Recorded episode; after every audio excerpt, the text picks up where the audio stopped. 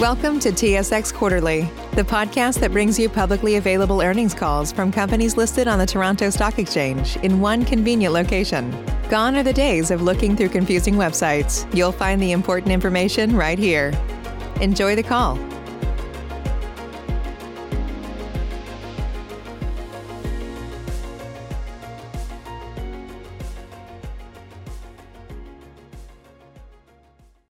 Ladies and gentlemen, thank you for standing by, and welcome to the Real Matters third quarter 2020 conference call. At this time, all participants are in a listen-only mode. After the speaker's presentation, there will be a question and answer session. To ask a question during the session, you will need to press star one on your telephone. If you require any further assistance, please press star zero.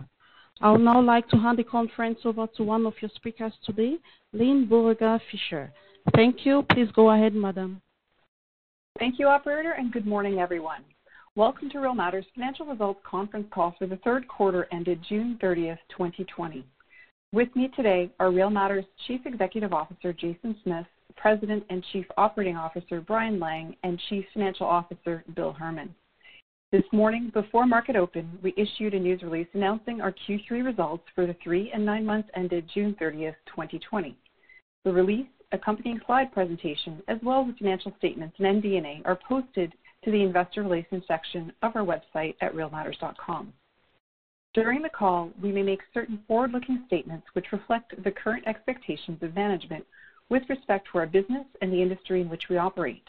These forward-looking statements are based on management's experience and perception of historical trends, current conditions, and expected future developments, as well as other factors that we believe to be appropriate and reasonable in the circumstances.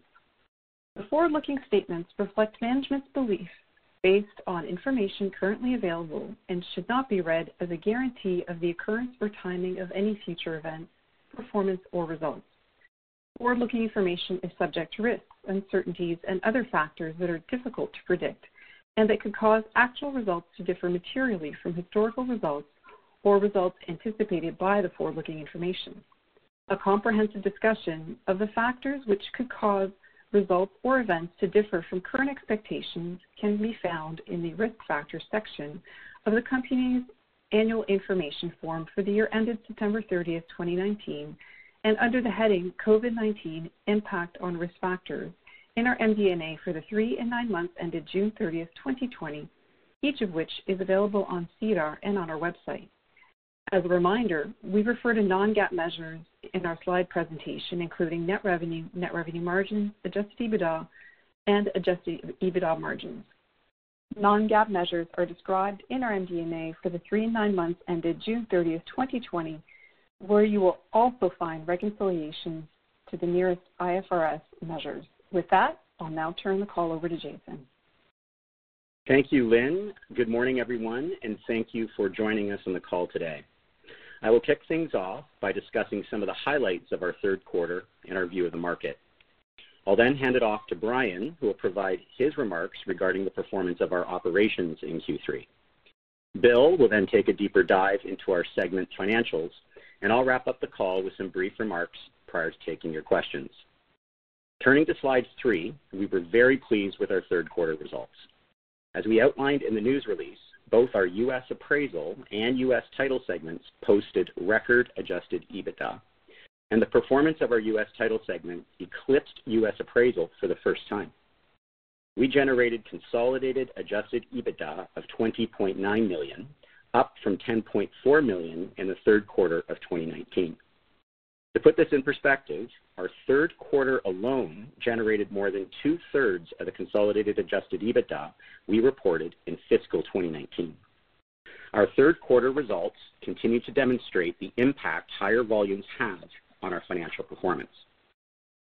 Consolidated revenues increased 29.2% to $118.1 million, and we generated consolidated net revenue of 43.9 million, up 52.7% from 28.8 million in the third quarter of 2019. Our strong top-line growth was driven by the performance of our U.S. segments, offset in part by a 13.1% decline in our Canadian segment due to insurance inspection services being temporarily placed on hold by our clients as a result of COVID-19.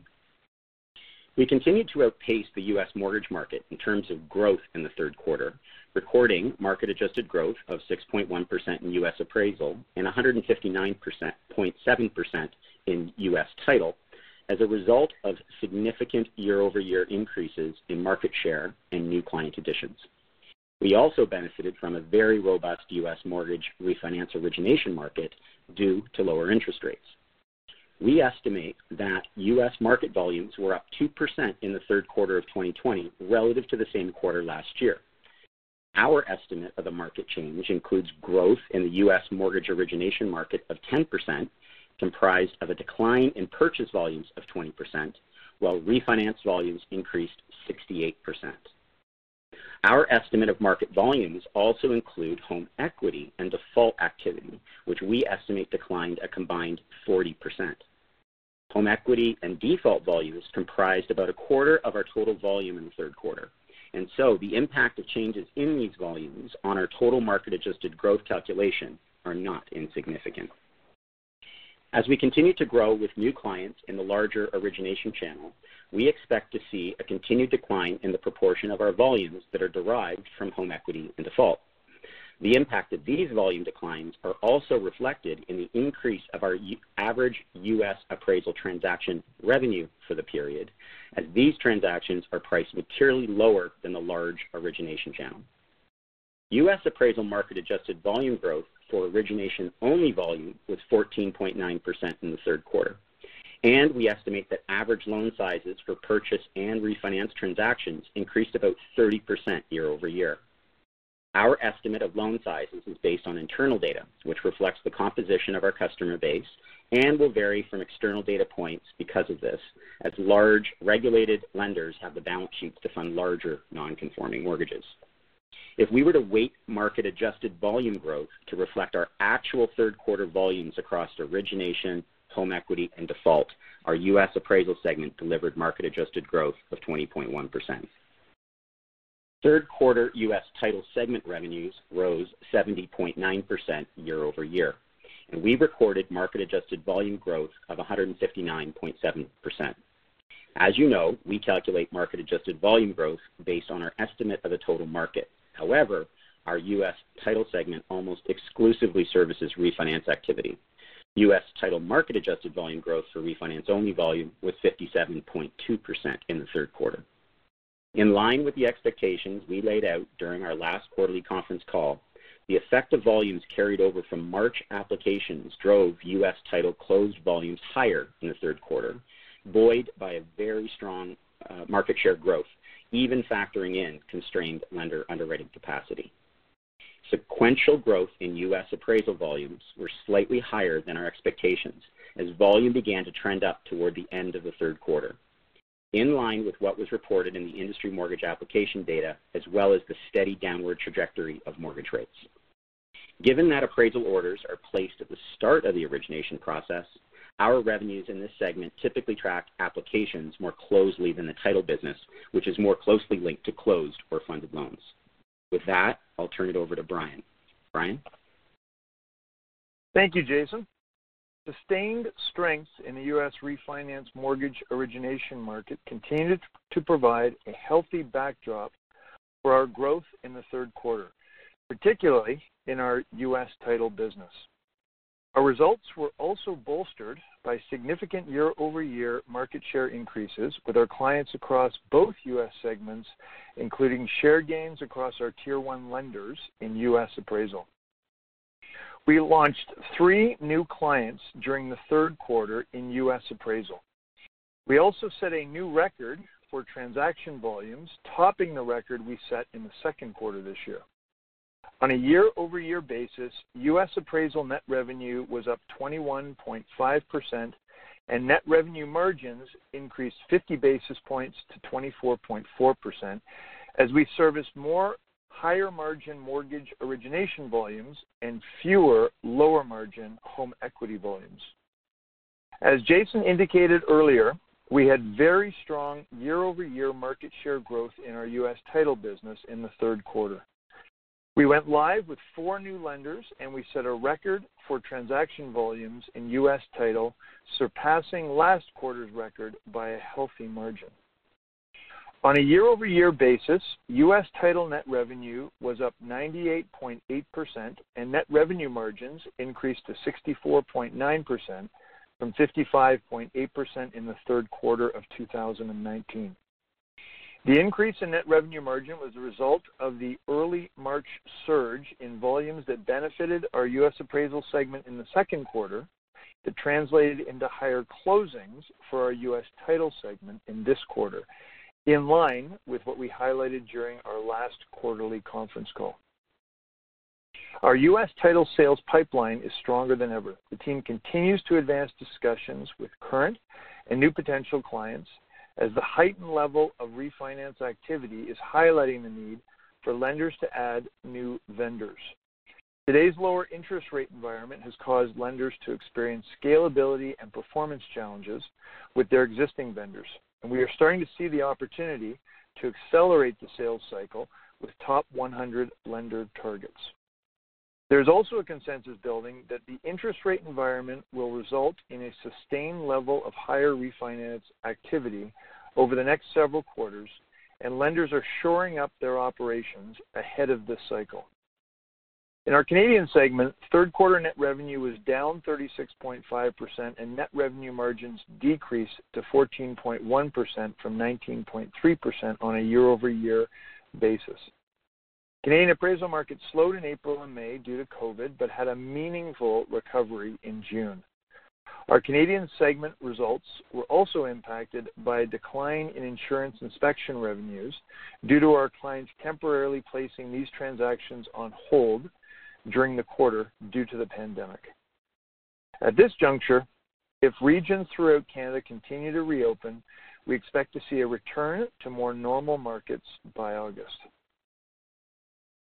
Overall, our team delivered an outstanding performance in the third quarter with the vast majority of our employees still working from home.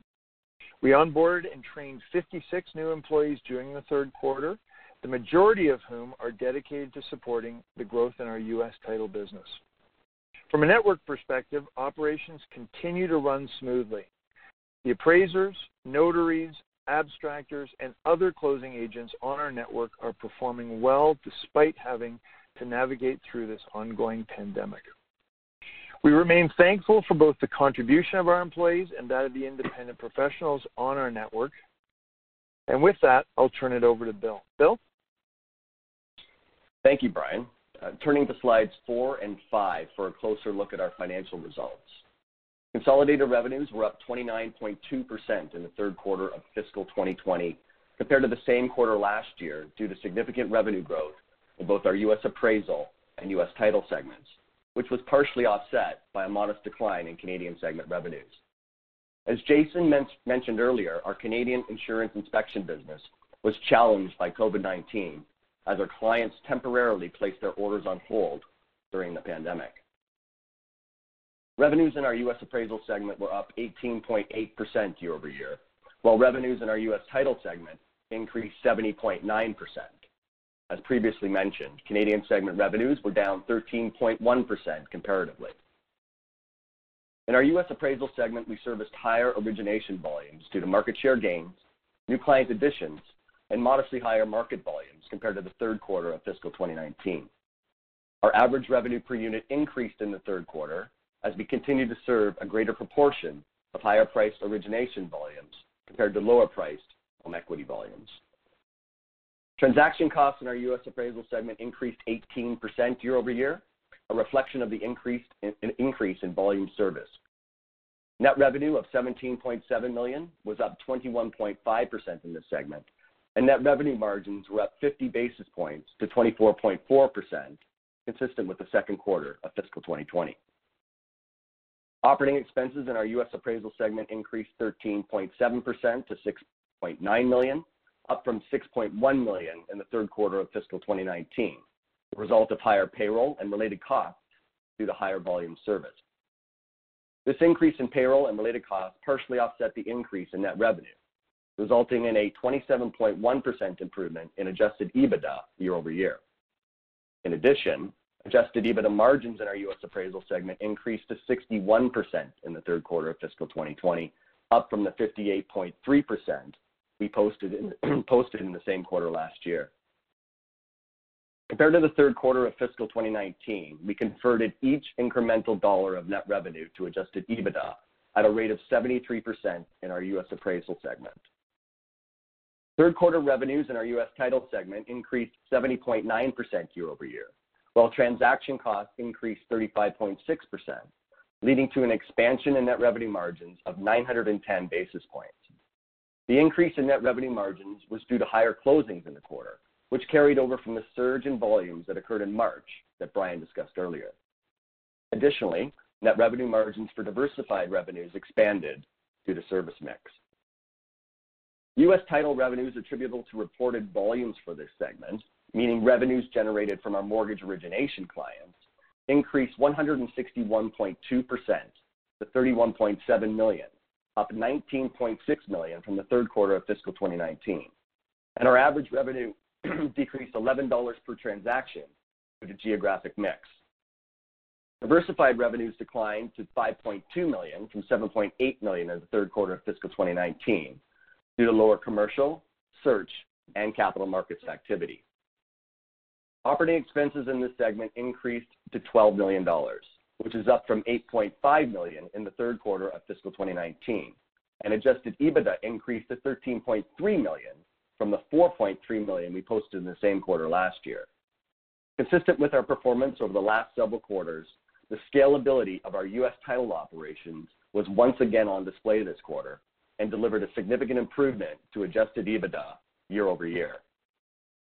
Compared to the third quarter of fiscal 2019, we converted each incremental dollar of net revenue to adjusted EBITDA at a rate of 72%. In Canada, revenues decreased 13.1% to 6.6 million, and net revenue margins contracted by 520 basis points due to lower insurance inspection services performed as a result of COVID-19. Canadian segment operating expenses were 0.4 million in the third quarter this year, down 38.4% from the third quarter of fiscal 2019. And Adjusted EBITDA margins increased to 59.8% from 58.6% in the same quarter last year, as we temporarily redeployed certain employees from our insurance inspection business to support our growing U.S. Title business. Putting this all together, third quarter consolidated net revenue increased 52.7% to 43.9 million, up from the 28.8 million we reported in the third quarter of fiscal 2019, on strong contributions from both our U.S. Appraisal and U.S. Title segments, as previously noted. Consolidated revenue, uh, net revenue margins increased 37.2% in the third quarter of fiscal 2020, up from 31.4% in the third quarter of fiscal 2019, due in large part to a greater proportion of consolidated net revenue coming from our higher margin U.S. Title operation. As a result of our strong performance, consolidated adjusted EBITDA rose to 20.9 million in the third quarter of fiscal 2020, up from 10.4 million in the same quarter last year. And consolidated adjusted EBITDA margins increased to 47.6% in the third quarter of fiscal 2020 versus the 36.1% mark we posted in the third quarter of fiscal 2019. Turning to the balance sheet, we ended the quarter with cash and cash equivalents of 109.5 million, an increase of 20.4 million from the second quarter of fiscal 2020, which means we placed 97% of each adjusted EBITDA dollar on our balance sheet. And While we continued to purchase shares under our normal course issuer bid, our purchase activity was modest this quarter. We bought approximately 64,000 shares at a cost of about 432,000 dollars in the quarter. We continue to be measured and disciplined in our purchase of shares under our NCIB, focusing on the opportunity to create shareholder value over a longer period of time.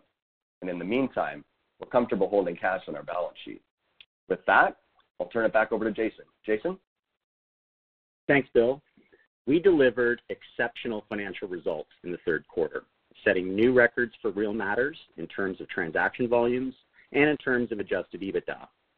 We continued to grow market share with our clients, and we added new clients, which allowed us to outperform the market, a long-standing operating principle for our company. Looking ahead, we continue to believe that lender underwriting capacity remains the largest hurdle to industry growth. Once industry underwriting capacity grows, even if U.S. 10-year Treasury rates increase to 1 to 1.2% and remain at those levels for the next few years, we believe this will translate into 30-year mortgage rates of no higher than 3% as spreads normalize. We believe this will create a large, multi-year market opportunity for Real Matters and provide a tailwind to our market share growth strategy.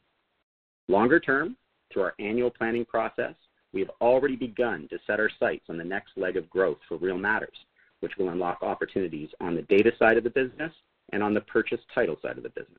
And we look forward to sharing those plans at an investor day this fall. With that, operator, we'd like to open it up for questions now. Thank you. As a reminder, to ask a question, you will need to press star one on your telephone. To withdraw your question, please press the pound or hash key. Please stand by while we compile the Q&A roster. Your first question comes from the line of Richard Tse of National Bank Financial. Your line is open. Yes, uh, thank you. So uh, obviously, you guys are seeing quite a bit of momentum in title and close. I'm kind of curious to get uh, your impression in terms of when you think we'll start seeing that scale into the tier ones here. Yeah. So good morning, morning, Richard. Um, it's Jason. The uh, our title operations are, are, as you can see, performing very well. Um, market share gains with the clients we'd already launched, launching additional clients. Uh, but what's incredible in this environment is the, the industry doesn't have uh, enough, or the banks don't have enough uh, vendors to manage all their volume. So it's actually accelerating our sales cycle, and including with our, our tier one um, uh, prospects that we all have as clients on on appraisal. So um, I would say that that's going very well. Um, but you know, when I look out to 2021, even if we uh, you know were to launch one today, uh, they typically ramp up with uh, you know smaller market share in, in the earlier quarters. So I really think of the tier ones as you know very important for our longer term strategy. Uh, and this is the perfect environment to you know uh, uh, close them and, and launch them. Uh, but really, it's these uh, you know lenders that we've launched, that we've been continuing to launch, that can move market share faster, that I think are really going to impact uh, 2021. So um, and and our Q4. So you know, I, I think it's going very well. This is a perfect market for us to be moving forward with our our tier ones, and we'll keep you updated as that as that progresses. Okay. When it comes to the title and close business, um, you know, so far a lot of discussion, I guess, in the past few years has really been on appraisals, and yet uh, title and mm-hmm. close is certainly gaining its momentum. I just wonder if you maybe sort of share with us what the relative size uh, of the title and close segment would be uh, when it's compared to appraisal. Yeah, it's it's uh, because the the number of mortgages that can be refinanced or purchased um, changes based on what rates are at.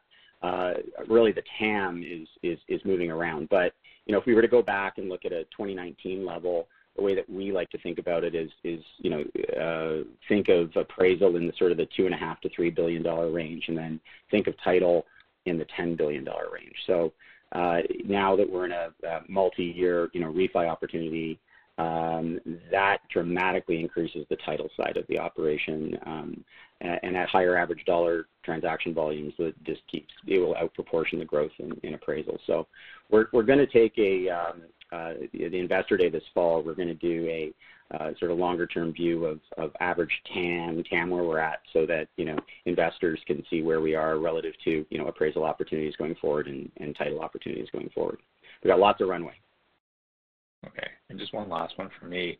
Um, you referred to this in your filing as well as your your comments today in terms of the impact on COVID and the lockdowns. Like had it not been for that, I'm kind of curious to see, you know, what the incremental revenue would have been to what you report here. Would it be an extra $5 million, $10 million? Like, just kind of maybe give us an order of magnitude of what that potential could have been. Well, I think really the difference is that the banks would have been able to hire up faster and build their capacity. And so the highest level that we've been able to see them grow historically is sort of at 20% per year. Um, so I think if you think about the banks having a productivity drag within COVID, right? I mean, we had some lenders that uh, you know, uh, were less successful sort of work from home. Um, so if we called it an industry-wide 5% drag on productivity, and then we took a quarter's, you know, uh, share of the 20% annualized, you know, hiring growth, I think that would give you a um, an idea in terms of what revenue would have otherwise been with, without um, uh, without the COVID uh, affecting capacity. Okay, that's great. Thank you. Your next question comes from the line of Dan Chan of TD Securities. Your line is open. Hi, good morning, guys. Um, you mentioned that the lender's ability to increase capacity is probably uh, the biggest uh, limiter to your growth here. So, what has been the lender's ability to to grow? Is it in line with the 20% you assume in your multi-year opportunity forecast? Yeah. So so I'll, attack your, your question, good morning, Dan, in, a couple of ways. So um, when I look at Q3, Q, Q3 is uh, very difficult to take any any you know trend lines from.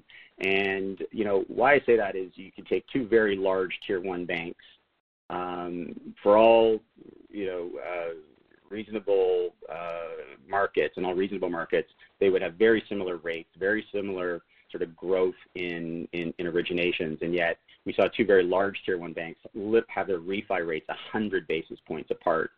If we went down to tier two banks, we actually saw you know some lenders that didn't even have laptops for uh, their employees, so they really had an, you know uh, uh, an outside reduction in their productivity and then you know yet another tier two lender you know would have been absolutely fine. So when, when I sum all that up, really when you look under the data, it doesn't matter if it's a large bank or a small bank, a regulated bank or a non-bank. It was very difficult to take that uh, that streamlined uh, approach.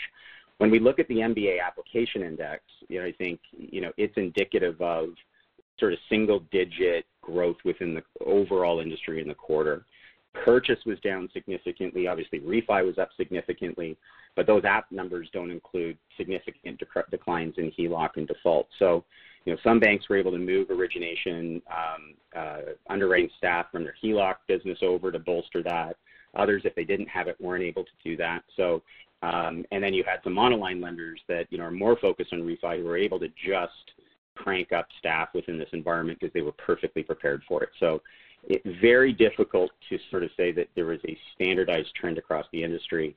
But you know, I think um, uh, we're, COVID definitely played on, on, on the productivity and, and didn't allow the uh, the banks to hire and, and expand their, their staff as a whole as much as we would have liked. So I still think we need to see out of COVID here.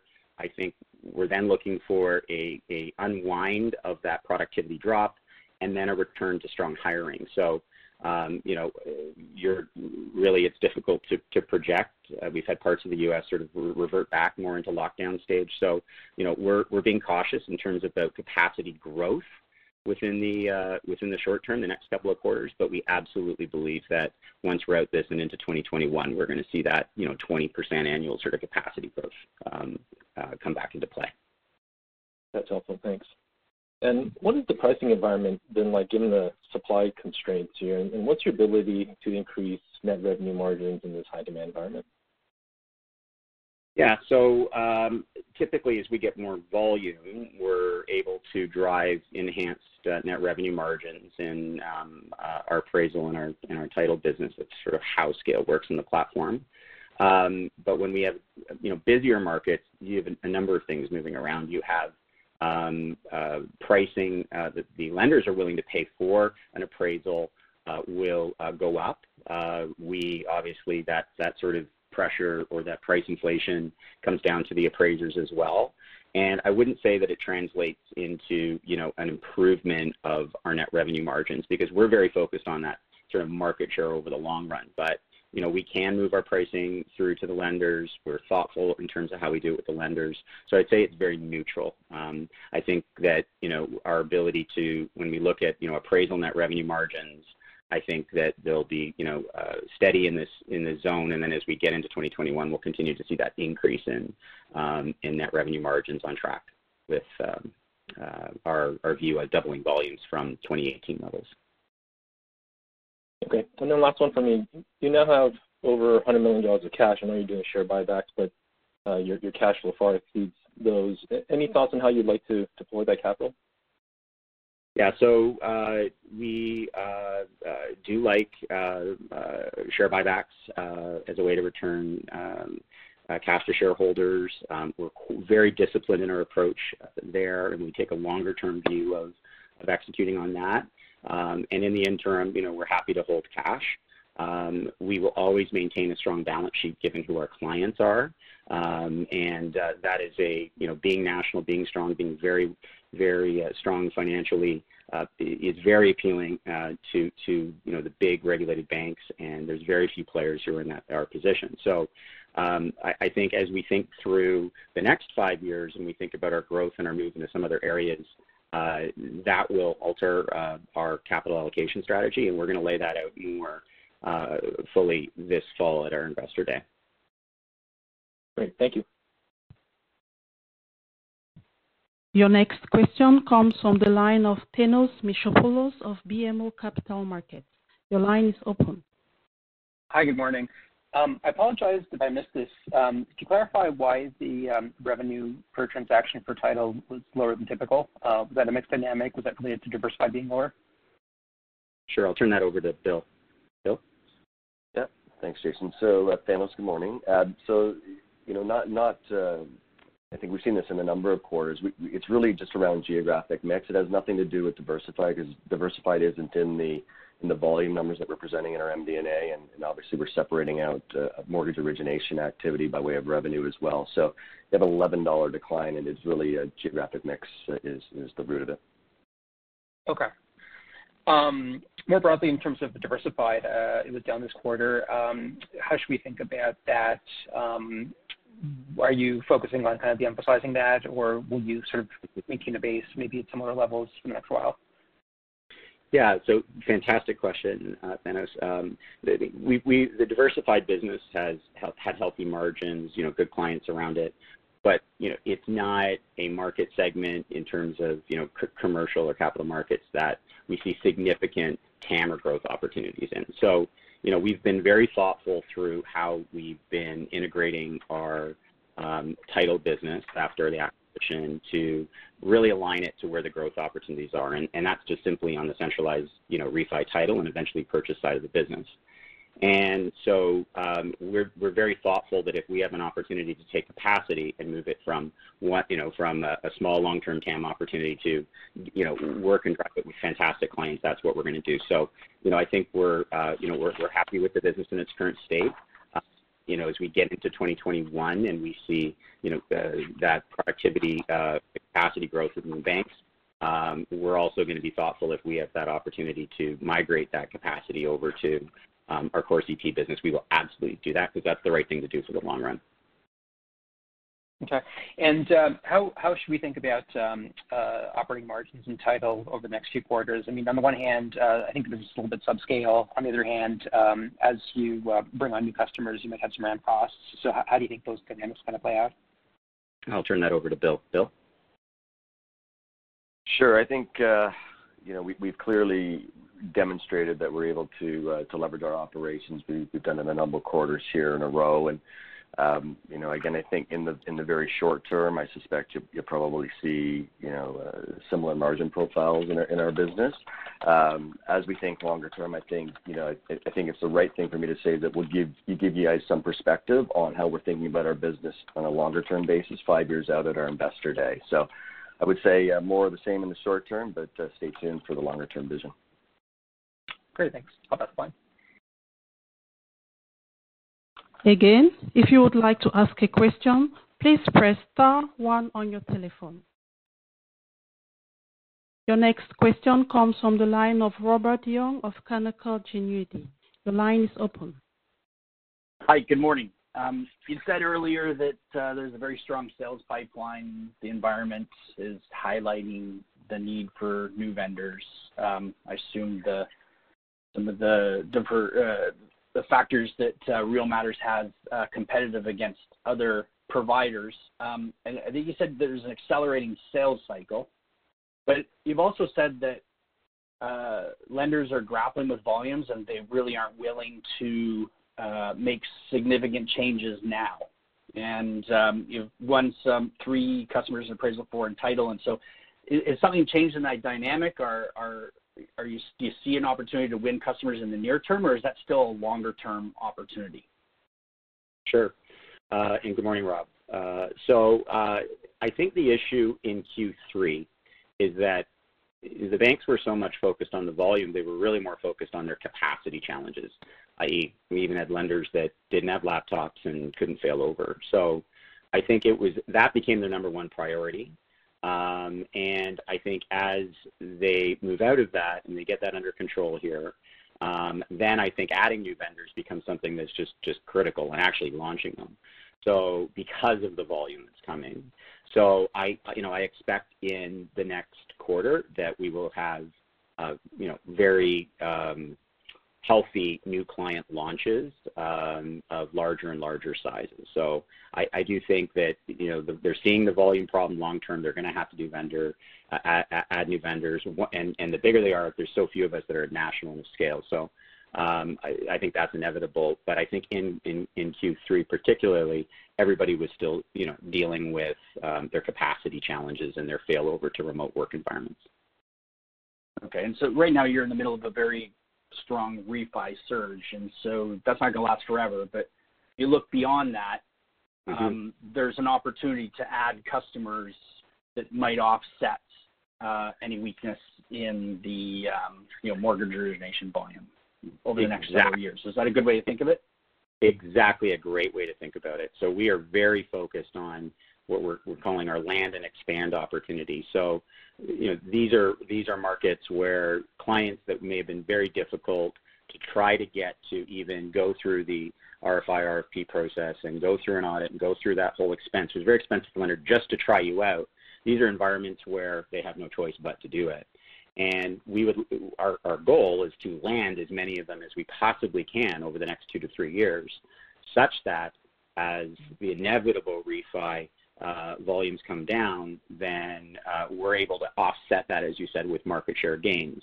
Of course, you know, we're also you know, focused on the purchase title business long term as well as the uh, move into data, which we're going to um, lay out in greater detail this fall at Investor Day. Okay. Maybe last. I might have missed it, but I didn't see anywhere in any of the materials any data on the balanced scorecard ratings. You usually give an update there. Was there any change there given the volume? We continue to rank at the uh, top of scorecards uh, for our our lender base. I think you know, uh, our team did a phenomenal job uh, managing through.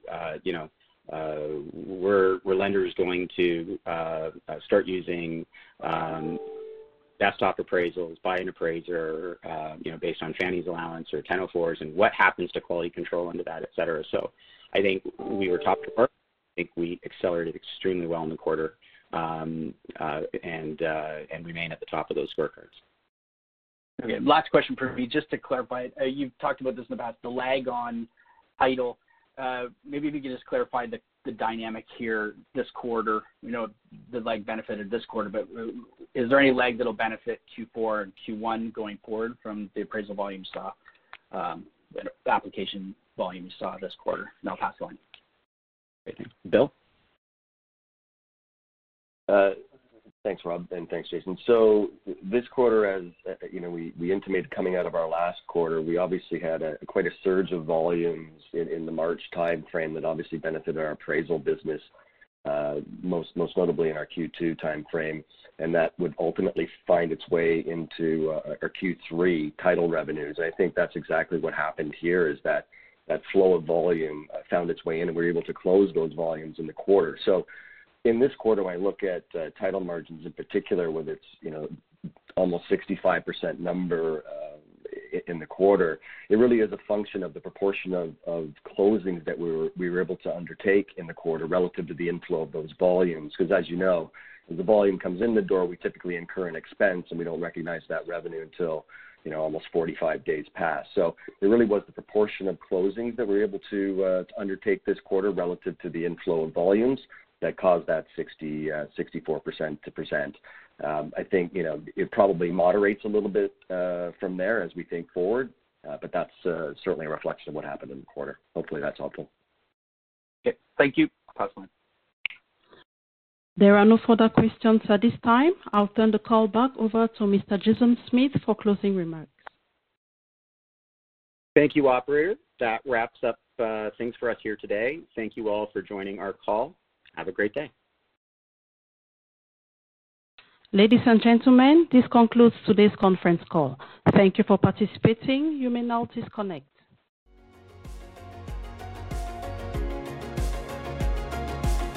Thank you for listening to TSX Quarterly. If you enjoyed the cast, remember to leave a good rating. And remember, for any additional inquiries, please consult the company's investor relations section on their website. See you next time.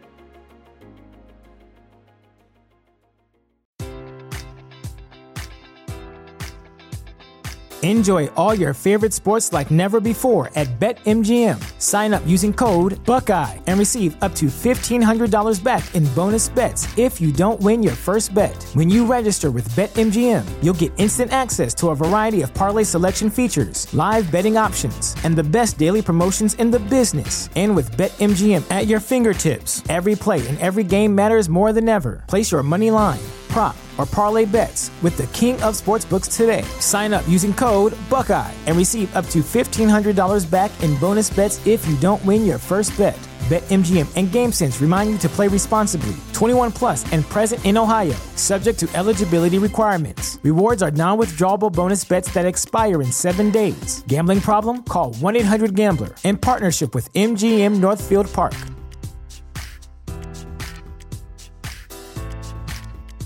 Support for this podcast and the following message come from Corient. Corient provides wealth management services centered around you. They focus on exceeding your expectations and simplifying your life. Corient has been helping high achievers just like you enjoy their lives more fully, preserve their wealth, and provide for the people, causes, and communities they care about. As one of the largest integrated fee only registered investment advisors in the U.S., Corient has deeply experienced teams in 23 strategic locations. Corient has extensive knowledge spanning the full spectrum of planning, investing, lending, and money management disciplines. Leverage Corient's exclusive network of experts to craft custom solutions designed to help you reach your financial goals, no matter how complex they may be. Real wealth requires real solutions. For more information, connect with a wealth advisor today at corient.com. That's C O R I E N T.com. Corient.com.